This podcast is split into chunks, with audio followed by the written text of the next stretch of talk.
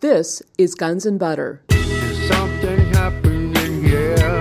Yeah, yeah. What it is ain't exactly clear. There's a man with a gun over there. You know, I had these two old beefy Dallas cops come over to me at a table one time grinning. They say, like, we hear you don't think Oswald owned that rifle or pistol. And I said, I didn't say he didn't own any at all. I said, but I don't think he owned those ones they planted on him. And they said, what about that gun he brought into the theater with him? I said, I think you boys brought that gun in to kill him with. They looked at each other, they grinned, they said, well, maybe we did. I said, that'd be police procedure, wouldn't it? Today on Guns and Butter, John Judge continues his explication of events, people, covert operations, and historical context surrounding the assassination of President John F. Kennedy in Dallas, Texas, November 22, 1963. The murder and subsequent political assassinations of the 1960s changed current history and the course of events in ways that shape the world we live in today. Today, the second half of the interview we began last week with John Judge. Judge begins by explaining why Lee Harvey Oswald is key to unraveling the mystery of the forces that lay behind the assassination. Oswald was the key to me. There are many people who are still focused on which direction shots came from at Dealey Plaza. There are people that have moved beyond that to at least naming some of the characters or possible groups in the case. At the mechanical level, there are a few people who've looked further, like Peter Dale Scott, into the broader political milieu in which this happened, or that have the analysis of a clash within the class itself, like Oglesby and Yankee Cowboy War. Peter Dale Scott talks about something he calls deep politics, which goes further than parapolitics, which is a term he used to use, that surround and interlink organized crime and uh, intelligence agencies and uh, the drug trade. And uh, he has a book called The Deep Politics and the Murder of JFK. And then Deep Politics 2 was a follow up self published book that he did. Uh, since University of California Berkeley will no longer allow him to print books on political topics using their press. Only his poetry can be printed through them. I'm just saying there's different levels of analysis. I got off of Dealey Plaza right away and I looked at Oswald the Patsy, and following Oswald uh, unravels the entire story, in my view. It sounds to me like your research has led you to believe that a military coup took place in this country on November 22nd, 1963. Does it astonish you that a military coup could have taken place here and nobody even knows it? No, I, because I think it was. I think that we do hear the opposite of what's done in foreign countries. In foreign countries, the coups are open, but the transition of power is hidden. And here it's the opposite. The transition of power is open, but the actual mechanics of the coups, the assassinations, are hidden. So we get to see the results openly, but we're told that they're just democratic transitions. Whereas in the other countries, I think they do the coups and do them more openly in order to establish their power. But then there's many people that move. You know, the real power behind it is not seen. So I think uh, it had to be in their interest to conceal and divert um, where this came from. But at the same time, I believe, as Vincent Salandria and some of the early early critics said, that the Oswald conspiracy, you know, the Oswald lone nut idea was meant to fall apart, was meant to be transparent, so that a broader conspiracy would be seen. And certainly by the time Ruby shot Oswald, most of the American public began to question what was going on and felt that there were more things, you know, than was being revealed. And it's clear that the Warren Commission had as its stated purpose to dispel such rumors, to quash any idea of conspiracy, to establish an official position of how many bullets there were. I mean, the pressure that the commission put on the witnesses to go along with their version of reality was so great that one of the eye and ear witnesses to the Kennedy assassination testified, I heard one more shot than was actually fired. They established a three shot sequence because that was all that Oswald could have gotten off from his gun in the time between the visible effect of the first shot and the headshot. And with those three bullets, one was a miss that hit Tague and cut his cheek further down the street. One bullet was the headshot bullet, at least, and so that left them one bullet to account for all of the wounds in Kennedy in his back and in his throat that were not directly the head wounds, and all the wounds through Connally's chest, uh, smashing his rib, smashing his wrist, ending up in his leg. All that had to be done by this one, what the critics call magic bullet, that had to have traveled in many different directions as it passed through these bodies, had no direct straight line of fire, and actually the timing of which, according to Connally himself, belies the idea that it was a single bullet because he felt himself being hit much later than the first point at which Kennedy is visibly already hit. And uh, you can see the effects of the bullet hitting him. It's too long for a bullet to have hung in the air between the two people. It's too short a period of time, though, for a second shot from Oswald to have been gotten off. And then when the acoustics were done by the House Select Committee panel, when there was still pressure to open the case in the 1970s, they ended their report saying that the acoustics showed that there was a second gunman and that there was a probable conspiracy in both John F. Kennedy and Martin Luther King's assassination. They handed it then to the Justice Department and recommended that they look into it. And of course, the FBI and the Justice Department did nothing. So that ended the 70s with basically a dead end. It wasn't worth going back to Congress, who had already politicized it. When they put Blakey in to head it up, he tried to blame it all on the mob and nothing else.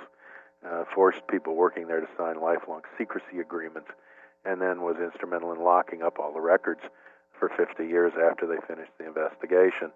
Uh, and they compromised uh, the the research community that tried to cooperate with them. But they still ended up saying that there was a conspiracy. And I think that that's part of the transparent conspiracy theme is that the system does want us to know that people at the highest levels did kill Kennedy and did kill King and killed Robert Kennedy.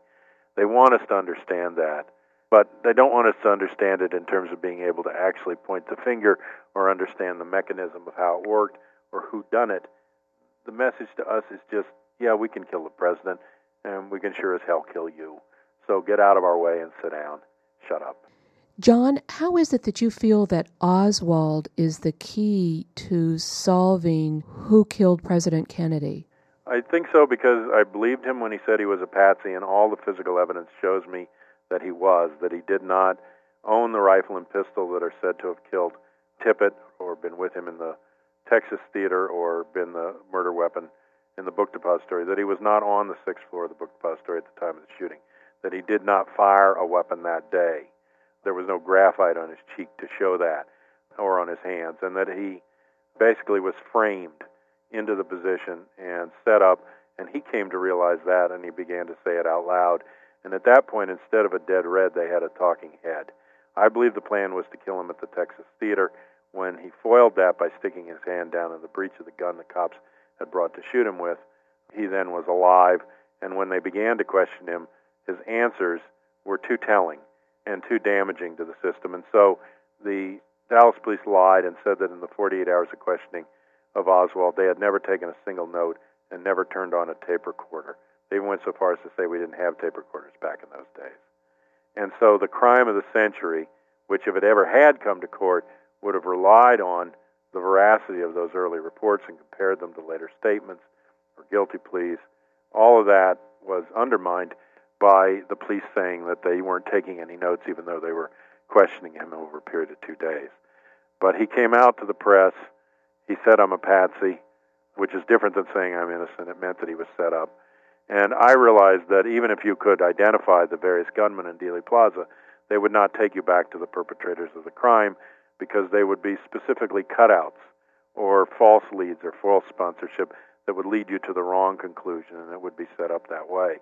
Only Oswald, the patsy, I felt was the one that, if you really found out who he was, could lead you back into who set this up and who engineered this this coup and this cover up. And Oswald had a very interesting background. He grew up in New Orleans. He went into the Marines at an early age. He was very smart. He learned Russian language to some extent in the Marines and had fairly good grades on his tests. He went to the Defense Language Institute School at Monterey, uh, where they teach sort of Berlitz courses in foreign languages.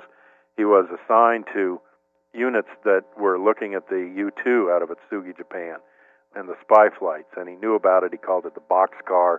They laughed because it would give these altitudes and speeds that they thought were impossible by what they were told because technology is hidden from most of us. Uh, when they develop new technology, they don't want anybody to know it exists or what its capabilities are. So the boxcar would report in, and they'd see it on the radar blip, and they'd report a speed and an altitude that they thought were fantastic. But they were guarding the hangars where the U 2 was based and tracking it everywhere that Oswald went, even when he went to El Toro, the, the U 2 was there. His assignments in the Marines were around the movement of the U 2. He had crypto clearance in the Marines, which is a very high clearance. He was with the Office of Naval Intelligence, ONI, and he got a very suspicious discharge from the military based on the facts that a box had fallen on his mother's nose nine months before and called caused nasopharyngitis, which is swelling of the nose. And eight months earlier, this had happened, and yet it became the basis of a hardship discharge from the Marines. Well, I'll tell you, don't apply to the Marines for a hardship discharge on that basis. You'll end up with the swelling of the nose. It was nonsense, but it was obvious. And also, there's an indication that his passport that got him down into to Mexico was actually issued to him prior to his discharge from the Marines, but it had the number on it that would eventually become his discharge papers number. So a lot of things were set up for him, including, I believe, his defection to the Soviet Union.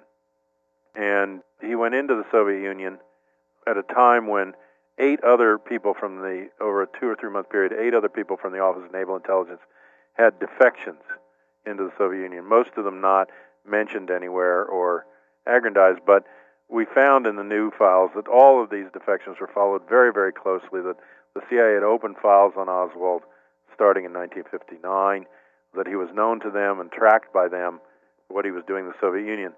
He went over there to the embassy. He talked to Richard Snyder, who himself was Office of Naval Intelligence. He did interviews with Priscilla Johnson and Aline Mosby. Both of whom worked for an intelligence linked outfit called the Northern American Newspaper Alliance, or NANA. The Russian desk of that was headed up by Sidney Goldberg, the husband of someone you may have heard of, Lucianne Goldberg, who was also a disinformation expert, and she figures into PR for Mark Fuhrman in the O.J. Simpson trial, and also she was the main push to break the Monica scandal against Clinton, along with Linda Tripp, who was GS 13, a high paid woman at the Pentagon, well, GS 16 actually, in Army intelligence, and had been the personal secretary for Richard Secord and the Delta Force when they when they did the botched attempt to raid Iran and later Contragate uh, operations around Secord and the TCI Corporation that was set up to do secret operations by Oliver North and his crew. She was Secord's personal secretary. So the two of them befriended Monica, and it was Lucianne who suggested that the tapes be made public, and uh, Linda Tripp provided them, and they scandalized Clinton. This is a classic disinformation team and a propaganda operation going on. But these people figure all the way back into these early interviews naming Oswald as a defector. And even though he said he was defecting and said that he was going to sell military secrets to the Soviets, including what he knew about the U 2, they did not revoke his passport. He didn't renounce his citizenship, and he stayed there in the Soviet Union. He was distrusted by the Soviets who thought he was a spy. He was sent out of Moscow to, to Minsk. He was given a job at a radio factory by Mr. Abram Ziegler, who had supposedly been a Jewish man that had run from the Nazis in the Argentine and defected to the Soviet Union years before. Ziegler introduced Oswald to Marina Petruskova, who, became his wife there in the Soviet Union. But when I say became his wife, they married the fourth time they met. The family did not attend the wedding. She was from a white Russian anti communist family. Her uncle was high up in the NKVD, which was the Soviet version of military police, and uh, had t- high security clearances. And the family wanted to get her out of the country. And Oswald was the ticket out. The people that Oswald knew in the KGB and NKVD circles when he defected were people that had had a history of being related to the German and Nazi penetration of the KGB and the old networks under Reinhard Gehlen, who was a general under Hitler, who had been the head of his armies east in his attempts to penetrate the Soviet Union. When after the war, the U.S., which didn't have a spy capability yet, knew nothing except what the British were telling him about the Soviet Union, and Gehlen offered to come over here and bring his spies with him and all the data he had on the Soviet Union to start the Cold War and so he brought them in. Bobby Inman admitted to me that they were the basis of the whole Cold War uh, situation, and they they brought these 300 Nazi spies and Gehlen and all of his data over here. But Gehlen was also running whole armies inside Russia at the time of World War II and had cross infiltrated the KGB. And so some of Gehlen's agents in the KGB were the ones that were around Oswald. Mr. Ziegler, even though he's supposed to have been a defector and not somebody knowledgeable, when the Oswalds left the Soviet Union and were given back their passport and actually given money by the State Department to return to the United States, and all nine of these men that went over on the ONI defection program also came back during the same months and restored their citizenship and everything else. It was all a penetration job to see how the Soviets would react to defectors and to, to watch how it would light up their systems or how far in somebody could get.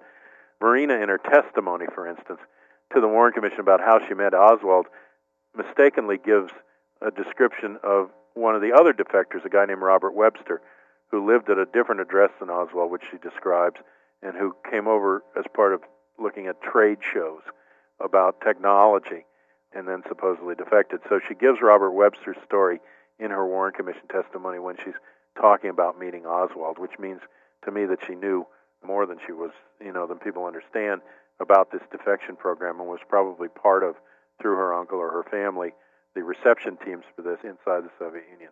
But when they left to come back to the United States, Mr. Ziegler passed them a note to bring back with them, and the note was addressed to Allen Dulles, then director of the CIA. Now, how many Russians knew the head of the CIA? How many Americans in 1963 could have addressed a personal letter to the head of the KGB or known who he was?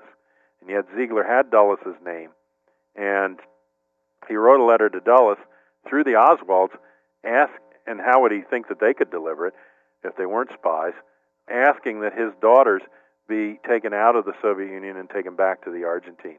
Well, if he was genuinely a Jew running from the fascists, why would he want to re-endanger the daughters by sending them home after all those years? But he's the one that introduces Marina and Lee. They come back. They're met at the docks in New York by Spaz Raikin, who poses as a member of the Travelers Aid Society, but who actually is part of the Solidarist and anti-communist networks of the White Russians in the United States and Secretary Treasurer of the Friends of the Anti-Bolshevik Nations, as it was called. And everyone that's around the Oswalds from that point on are interrelated to this Solidarist networks, which were revanchists who hated the fact that the Bolsheviks came to power. They were white Russians who were kicked out of Soviet Union because of it or left because they lost their fortunes under the Czar. They were the equivalent of the anti-Castro Cubans, only they were the anti-Bolshevik Russians. And then these nascent fascist movements that sprang up with the help of the Opus Dei and the top reactionaries in the Catholic Church in France and Spain and Italy and elsewhere at the beginning and then after World War or during uh, World War II, but the rise of Franco, the rise of Mussolini, those elements also joined into this international solidarist movement from 1918 on in order to topple the Soviet Union. And Herbert Hoover, who was over helping supposedly humanitarian efforts to feed the Russians, was actually funneling the charity money into Vasilov and the White Russian Army in its attempt to do a counter coup on the Bolsheviks. And Hoover then collected war chests from the top industrialists around the world and American industrialists also who were anti Soviet or proto fascist. And that became the war chest that rearmed Nazi Germany wasn't Nazi yet, but rearmed Germany from 1918 to 1932, and then laid the foundation for the rise of the Nazi state and Adolf Hitler, whose goal, in their view, and the reason that the corporations were financing them, and Mussolini defines fascism as corporatism plus reaction, was to go back in and destroy the Bolsheviks and the Soviet gains and destroy the Soviet Union, and that was the huge drive that did actually get all the way to Moscow before it was finally turned by the winter weather and millions and millions of Soviet deaths and the final stand at Stalingrad, which the Nazis had to finally retreat. Between that time and the post war period from 43 to 45, the Nazis began to regroup, to go underground, to cut deals with Allen Dulles and others to bring scientists and spies, munitions, and aerospace experts like Wernher von Braun and his Nazis to the United States at the end of the war, and to create a climate in which the Soviets became the new enemy for both the United States and these Nazis and they collaborated at the end of the war. Their Nazi pasts were hidden. Even Nazi historians were brought to the United States by General MacArthur to write the official American history of World War II. One of them, who was one of 26 official historians for Hitler and the Reich, Otto Winnacker, was sent on a temporary duty order to the Warren Commission to actually write the Warren Commission report. You're kidding. No. And then when I went into the archives in the 60s and saw what was publicly available, there's line by line critique of his report by the investigative staffs, which were also handpicked and which were framing Oswald. But Winnacker went so far in the report that they couldn't even back up his statements with the lies that they had been trying to create. So there's line by line critique. Where does he get this? What's the basis for this? From the staff itself about the report. But they issued it anyway. Then Hale Boggs complained that maybe they should issue some of the evidence because people would think it was a little bit fishy. And Allen Dulles said, well, go ahead and, and release some of it. Nobody will read it anyway. But a few of us read it. You're listening to author and researcher John Judge. This is Guns and Butter. Around Oswald were others in that milieu, and especially when he came to Dallas, he was befriended by George de Mohrenschildt. George and his wife Jean de Mohrenschildt came from families that had lost fortunes to revolutionary changes in uh, communist led countries. George de Mohrenschildt's father had been considered the marshal of mobility in Minsk in Belarus or White Russia. And uh, I also found it interesting in the obituary of Abraham Zapruder that he was from a white Russian family as well, because these were the anti communist elements that came to the United States. They centered around the Anna Tolstoy Foundation, a CIA front and many of them were paid by that foundation to do anti communist work. And there was a whole white Russian community in Dallas. It met quite often at a Eastern Orthodox church that had been financed by pass through CIA funds by the Catherwood Fund, which, among other things, funded Cuban aid relief for the survivors of the Bay of Pigs and other covert operations out of Philadelphia. But they built the church in which the de Mohrenschildts and the Oswalds met where Ruth Paine and Marina Oswald and the de Mohrenschildts uh, met each other. And then Ruth Paine, the Paines, housed Marina Oswald for a time while Lee lived in an apartment out in Oak Cliff. And Ruth said she took Marina in because she wanted to learn the Russian language from her. She'd only met her once and then took her into her house. And it was Ruth Paine, through a neighbor, Roy Truly, that helped to get Oswald the job at the book depository which placed him ultimately as the patsy. Now, Ruth Paine comes from a rich family. Her family is Forbes, eh, which is part of the current Forbes magazine fortune. And then Paine was the other family, Michael Paine, her husband. And they were ostensibly Quakers, although I heard an interview with her on Canadian broadcasting where she said I was a right winger back then. And she was at Antioch College, and she taught at Quaker schools in the subsequent years. But in the new files that we got released, there's a sheet that says that she was a witting asset for the Central Intelligence Agency. And many of us believe that she and her husband were both spies. Her husband owned a Minox camera, which was a special spy camera used back in the 60s, not very well known, could carry more film, was easy to conceal, very small. And there was a Minox camera found at the house that was accredited to Oswald because it had pictures of the Soviet Union. Michael Paine was working, even though a Quaker supposedly, he was working at Bell Helicopter Systems, which developed the helicopters that made tremendous profits in Vietnam. And his superior, direct superior at Bell Helicopter at Fort Worth for Michael Paine, was a Nazi general, Walter Dornberger. Now, Dornberger had been the mentor for Wernher von Braun, the rocket scientist, and Dornberger had worked directly at Dora and at Peenemünde with the Jewish slave labor at those camps which were hung for any kind of you know indiscretion and were worked to death in order to develop the V1 to V5 rockets that carried payloads uh, and were used as anti-personnel weapons in the rocket attacks on London and other countries in Europe. And uh, it was where these rockets were being built by the slave labor that de Mohrenschildt and von Braun and other associates in the aerospace technology ran these camps and oversaw the murders and the hangings and you know the deaths. So even though a deal was cut with von Braun and the rocket scientists to come here, and they moved up with their information to Switzerland, right at the end of the conflict and were put under an arranged capture by General uh, Thurston. His aide de camp, who actually physically arrested von Braun and these other Nazis in the arranged deal that got them to the United States, was none other than Clay Shaw, the guy that Garrison tried to prosecute so many years later in New Orleans. And Clay Shaw also, we now know from the released records, was part of several CIA operations and was also a witting asset to the CIA in his international dealings with the Permindex Permanent Industrial Exhibits and the International Trade Mart or World Trade Center, where Oswald had leafleted outside of in New Orleans at that facility, and also Centro Commerciale Mondiale in Italy, which was the beginning of the World Trade Center and these permanent exhibits, and the original Italian based board that Clay Shaw had been part of in the 1950s, along with these proto fascist families in Italy. Also, under that is the World Trade Center buildings in New York that were part of the 911 scenario.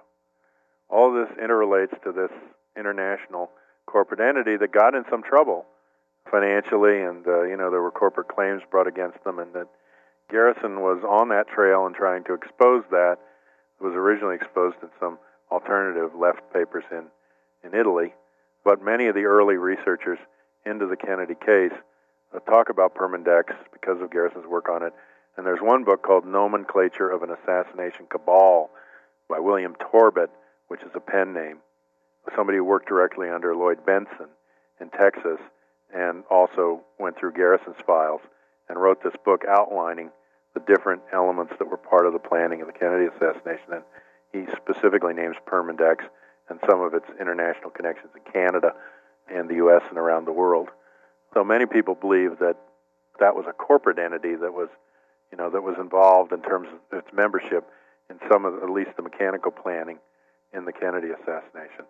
That company constructed the Watergate Hotel, uh, Centro Commerciale Mondiale, and the Watergate figures, E. Howard Hunt, Bernard Barker, Frank Sturgis, and Rodriguez and, and the other Cuban they were known to me because I had seen their names in the testimony of the Warren Commission volumes that I read in the late 60s. And they were known to me also as people who figured into the covert operations around the Bay of Pigs and the training of the Cubans and the aborted invasion attempt. And then they show up again in relation to Watergate and the five people that break into Watergate. When I saw their names that first night, I had called my mother in Washington I was living in Ohio at the time and told her to clip anything she saw on this arrest or these people because they were very, very important. And I was amazed that they had been arrested.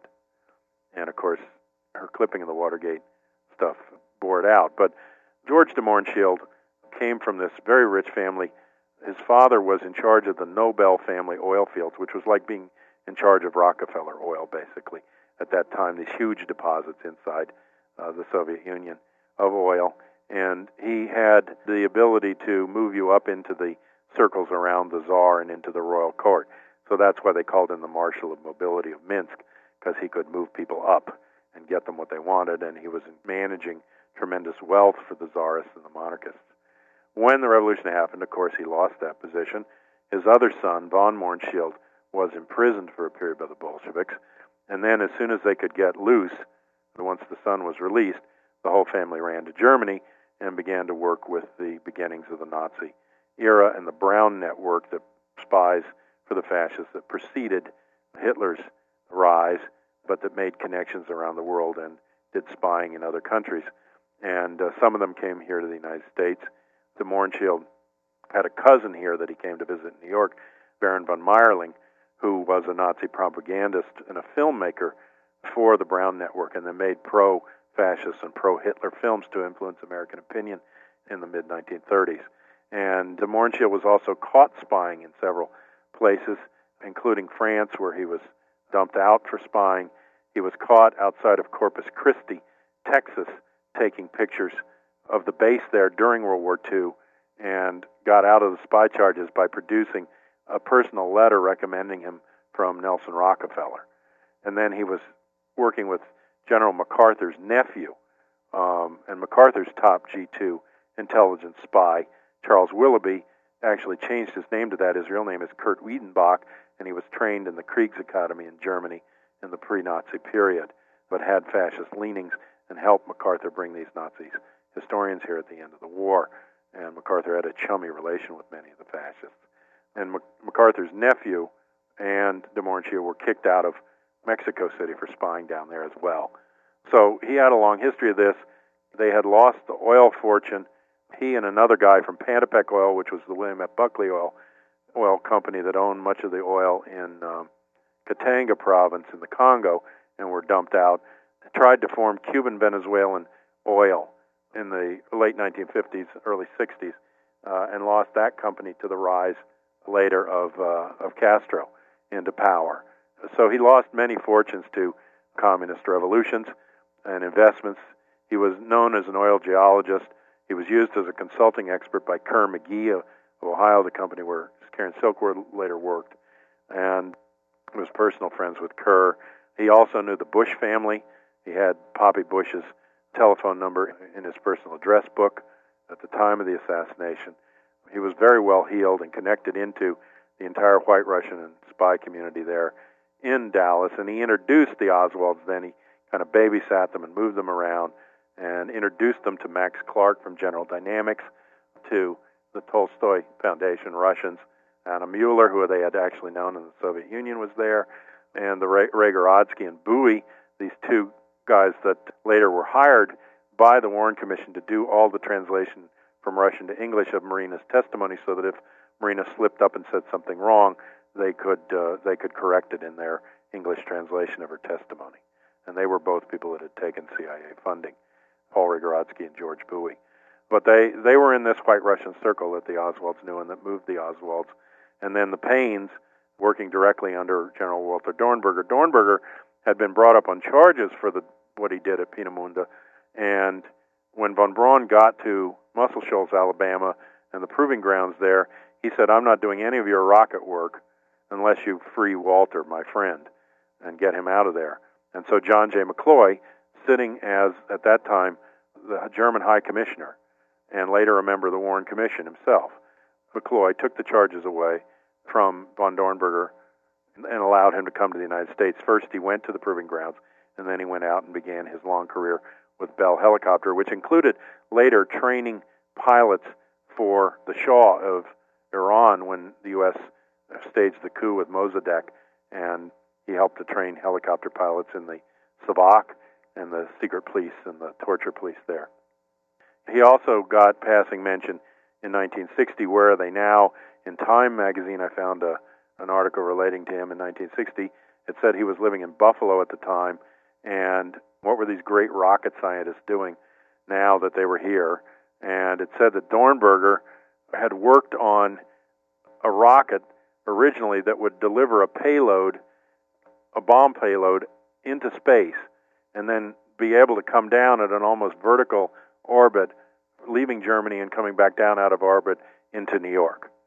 And so it was a, an early attempt to develop basically an, an outer space weapon uh, that you would launch into space and then make it come down in a way that it wouldn't be easily detected or you'd detect it too late to stop it, and it would be going at tremendous speeds, and it would come down with this bomb payload and hit New York City. In addition to that, it said that in 1960, Dornberger envisioned a new plan where they would load satellites with nuclear weapons and put them into space and ring the Earth with them and be able to defend the United States with these nuclear weapons. Well, that's Star Wars and the stuff that the SDI, Space Defense Initiative, and the stuff that Reagan attempted to put in and got defeated, and now Bush wants to bring back, includes exactly that kind of a defense.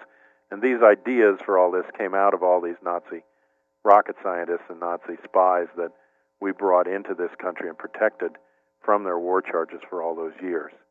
Allen Dulles, fired by John Kennedy, sat on the Warren Commission.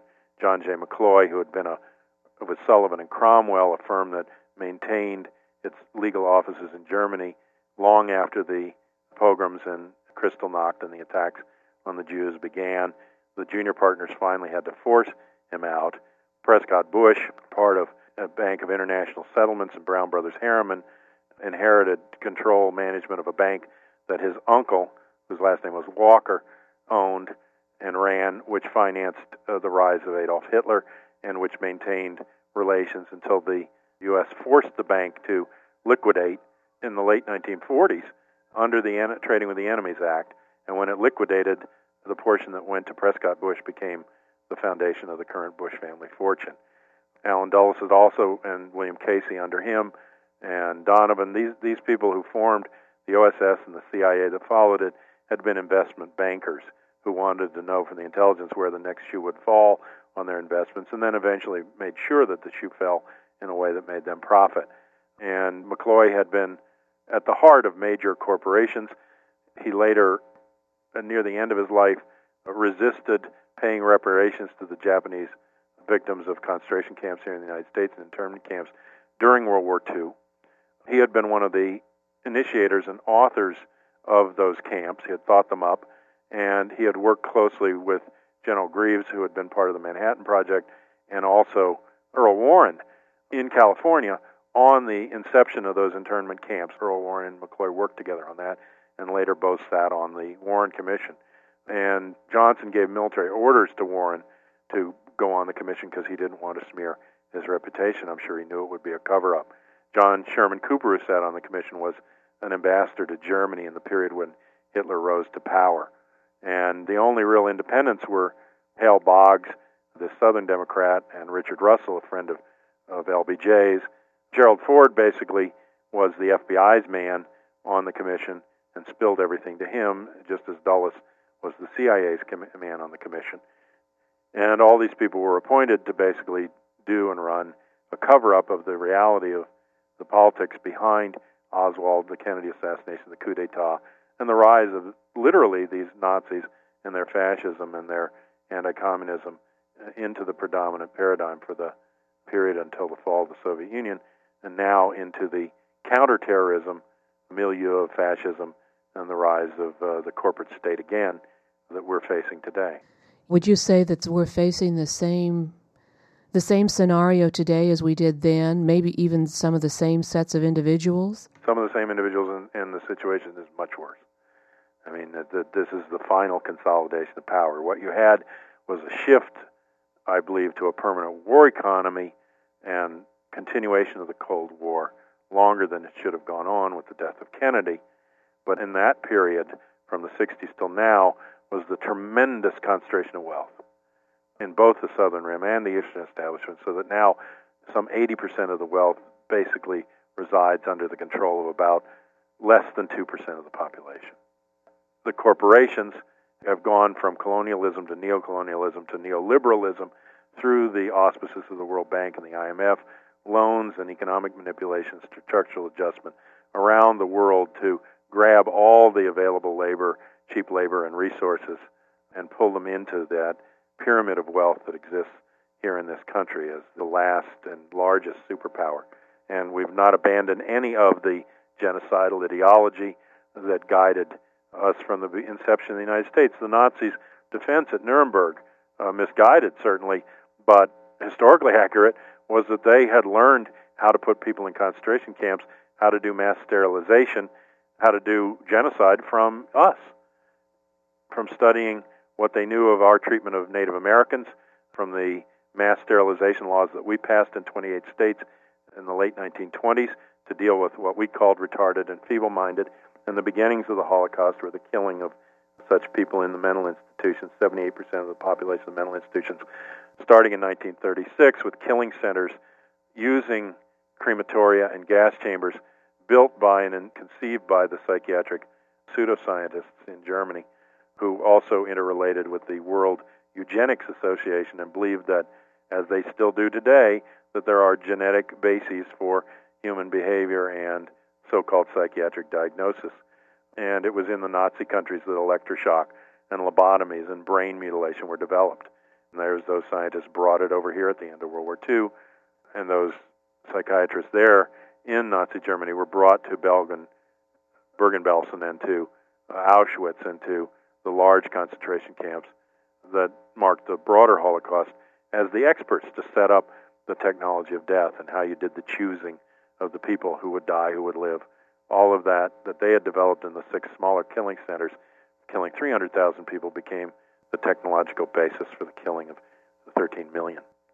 Were Americans directly involved in this? Actually, some of them were. There's uh, one I was just talking to a friend about, Edwin Katzen-Ellenbogen, who moved from Harvard to Buchenwald as a psychiatrist.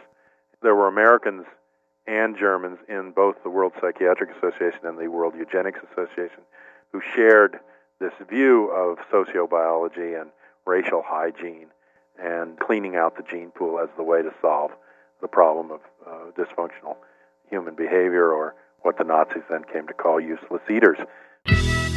You're listening to author and researcher John Judge. This is Guns and Butter. But it was a con- similar concentration of wealth in the end of the Weimar Republic, a series of political murders from 1928 to 1932. 400 political murders were outlined in a book about them by a professor that was kicked out of Heidelberg for saying that war memorials in Germany had the same worth as a turnip. And he wrote Four Years of War Lies about the propaganda that led into the war uh, that Germany waged, and also Four Years of War Murders. And they killed the musicians and the progressives and the people that could speak out. They killed the labor leaders and the people that had the potential to create hope or mobilize people in a series of unsolved political murders that the Weimar Republic shrugged their shoulders at and that were carried out by the Freikorps, which was a reactionary veterans movement that sprung out of World War I from the thesis that they had not lost militarily, that they had lost politically because they'd been stabbed in the back by the Bolsheviks at home. And this was the line that German military intelligence pay gave walking around money to and money to print papers for the party to Adolf Hitler at the end of his military career because they saw him as a good spokesman for this position. And they helped promote him and even gave him the arms for the initial putsch that he attempted uh, in Germany. All came out of German military intelligence. They helped Hitler form the party, print the paper, and spread the propaganda. And the Freikorps that he drew his initial units in the SA and the SS from were these reactionary veterans that were involved in covert murders. And I believe that there's been a string of murders since the assassination of John F. Kennedy that have served the same political purpose here in the United States, and that U.S. domestic death squads, which involve military veterans as well as people from the refugee populations, the anti communists and others, like Alpha 66 and Omega 7, are part of domestic kill teams that have served the same purpose here. You also had a tremendous leap forward in technology at the end, end of that period in Weimar Republic, Germany, concentration of wealth into the hands of Ruhr Valley Steel, the Thyssen family that financed Hitler, and other major corporate entities that put Hitler into power, along with this war chest that I mentioned before that the monarchists and the industrialists around the world had collected, and many American proto fascists like Henry Ford, as one example, and others who actually maintained factories all during the war in Germany, producing stuff that was used by Germany for the war effort, got the profits off of it, and then when their factories were bombed, uh, came and got reparations out of U.S. tax dollars for the damage done when they were bombed by U.S. planes. McCloy also was responsible for refusing appeals by the world Jewish community to bomb the railroad tracks going into Auschwitz and the camps, or to bomb the camps themselves and to end the killing centers. And he said they didn't, they weren't capable of doing that. They didn't have the planes to use, even though they had photographic overpasses of planes showing the camps. McCloy, and the, they've blown up this letter that in which he, he refuses to do that as Secretary of War during World War II. It's blown up at the Holocaust Museum, his denial. And, you know, he, he didn't want to end the fascism whatsoever. And he was recalcitrant that way till the end of his life. These are the preconditions, I believe, and a devaluation of the currency in Germany, and uh, the fact that people had to work many jobs in order to to feed themselves. That there was a very little work, very little social support of any kind. All of that set the condition, preconditions for the final stage within monopoly capital accumulation, which is fascism. And I believe that we live under a very technologized fascism now, a fascism of propaganda that the Nazis could only have dreamed about, and a concentration of wealth and control globally that they hungered for but never achieved. All of that is in place and is turned against us right at the time of September 11th. That's the beginning of the formation of a world axis of these corporate entities and the European Union, the United States, and the great global powers that have amassed their forces to go out and grab through warfare and through political geopositioning all the key resources for the next 500 years under the hands of a very small, rich elite. And the pressure in these conditions is a pressure toward genocide. So I think we're in the same position as the German people in September of 1939. I think that Poland has already been invaded. I think the World War has been declared, and the situations are already destabilizing to create that. And I think that the Holocaust is looming. And I think that it's our responsibility now, just as much as it was the responsibility of the German people then, to take a stand against the fascism and to create real democracy and then global democracy and justice around the world, not the phony market democracy that is exported by this administration, but real, actual democracy, fair trade, international principles of law and decency, and that the United States has become part of the world community in all the ways that it should, instead of protecting its own war criminals like Henry Kissinger, who now is being given up as the person to investigate 9 11 when he himself needs the investigation. That was a pretty outrageous appointment. Were you surprised at how blatant that was? I am sometimes, although, as I say, I think some things they want us to get the message. Just like the election of 2001, I think they wanted us to know that we don't elect the president, they do, and that they're not going to allow it to come down to a vote. I think many things that have already gone on for a long time in secret are now being put out into the public and pushed into our face. So, pointing Kissinger is a slap in the face, in the face of people who know what's really going on in the world, and it's a way for them, I think, also to signal us that they have no intention of doing any sort of a real investigation. But one of the early Kennedy researchers, Vince Salandria, noted that uh, he wanted a congressional or blue panel investigation not because he thought it would get at the truth, but because it would give us a foundation, as the Warren Commission records did, to deconstruct the lie and to show what was wrong with the official investigation based on its own folly. But part of the problem there is Kissinger and these others are also going to want to limit the investigation so that it doesn't cover the really key points on which they're vulnerable. And in the same way that the Warren Commission made its conclusions before it began to collect its evidence, they've also framed the question as to that they're not supposed to look at an intelligence failure. They're supposed to look at how did the terrorists actually carry out the event and what could we do in the future to prevent it. But of course, if you really went into how they carried out the event, you would have to include the cooperation in training, arming, and financing them that they got through U.S. CIA circles right up to the time of the event.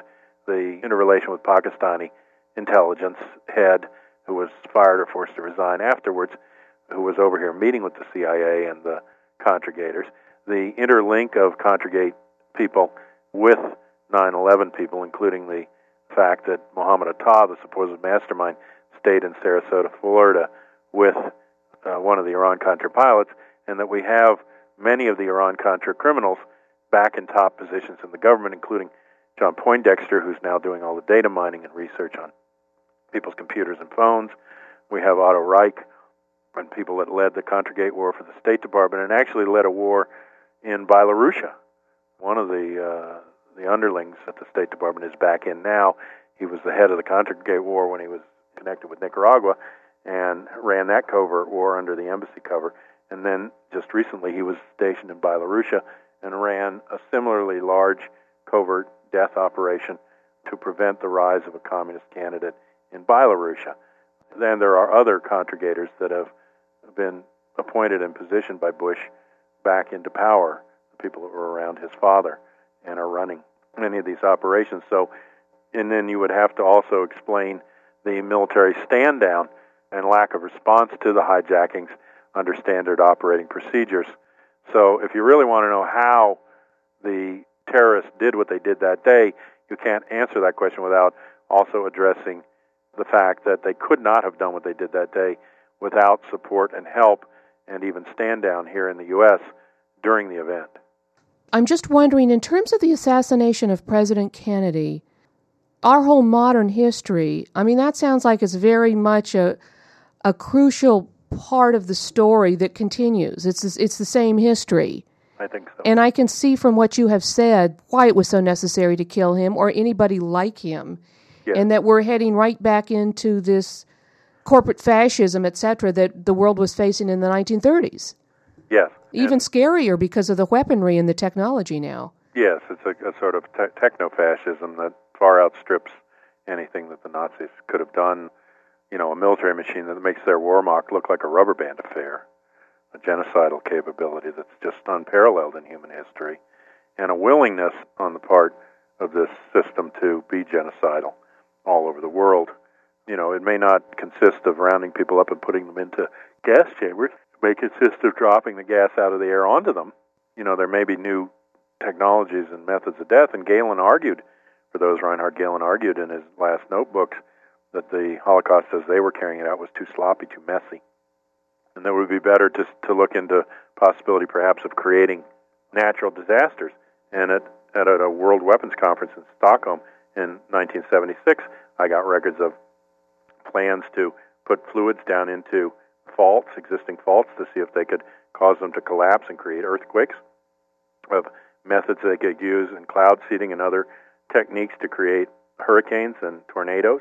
So all these things are looked at, and uh, development of ethnically specific chemical biological weapons that would kill one race or not another, that was studied. Development of a human organism or an, or an organism that would break down would be refractory to the human immune system. Funding for research on that was sought for 10 years from 1970 to 1980, and then 80 is when AIDS breaks out, which does specifically that.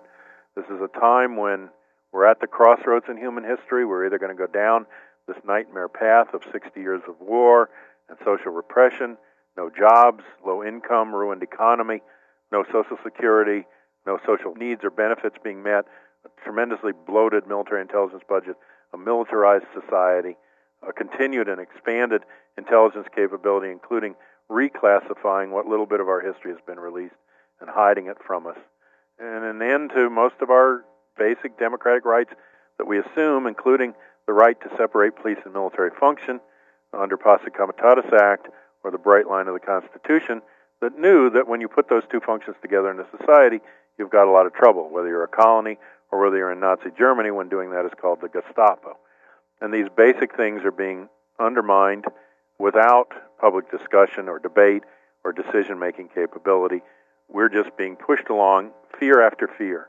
You're more in danger by the people who want you to give up your liberty and your democratic rights than you are in danger from the people who are going to bomb a building. And as you say, the killings continued, and certainly Robert Kennedy and Martin Luther King were killed for their opposition to the war in Vietnam, for wanting to restore justice, uh, to push the racial integration and uh, racial justice agendas, and for dealing with the poor and having a social conscience. And similarly, they were taken out of the way in the late 1960s, five years after John Kennedy was shot, and Malcolm X was killed in 1965, shortly after Kennedy's death, when he began to reach out to and make working relations with Martin Luther King, which frightened them because they wanted to use them as to divide the black community.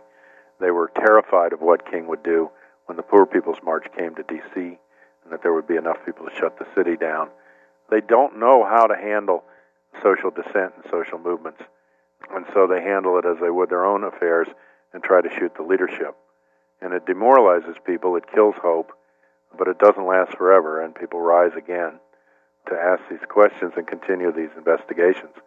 And the Coalition on Political Assassinations is working now to get a bill in. Cynthia McKinney introduced a version at the end of the last Congress. We're going to try to get other Congressional Black Caucus members to put in a new version for the coming legislative session, get it passed to release all the government files on Dr. King's life and his assassination.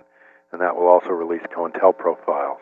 We want to do a mock grand jury on the John F. Kennedy assassination and bring forward witnesses who could testify to the truth in the situation that are still living and show people what a grand jury would look like if one was convened and to push for an actual grand jury.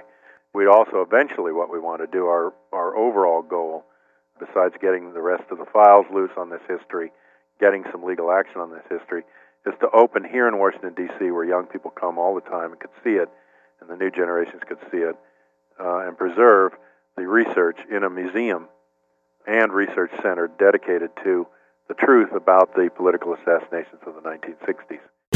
Something happening here. Yeah, yeah. What it is ain't exactly clear.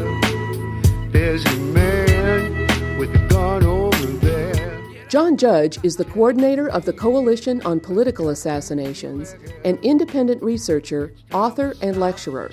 He is author of Judge for Yourself, a compendium of research articles and lectures about covert operations, hidden history, and assassinations. His writings, as well as others mentioned in this broadcast, are available from the Last Hurrah Bookshop by calling 570 321 1150 or link to the bookshop's website at www.gunsandbutter.net. You can write to John Judge at COPA at tidalwave.net. That's C O P A at tidalwave.net. Guns and Butter is edited and produced by Yarrow Mako and me, Bonnie Faulkner. To leave comments or order copies of the show, call 510 848 6767, extension 628, or visit our website at www.gunsandbutter.net.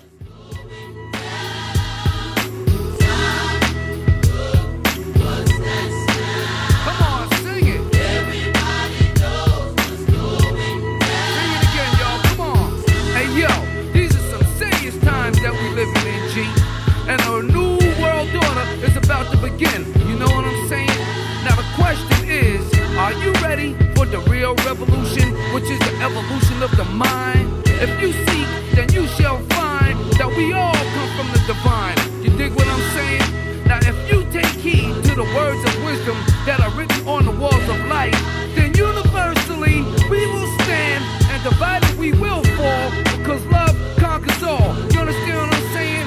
This is a call to all you sleeping souls. Wake up and take control of your own cipher and be on the lookout for the spirit snipers trying to steal your light.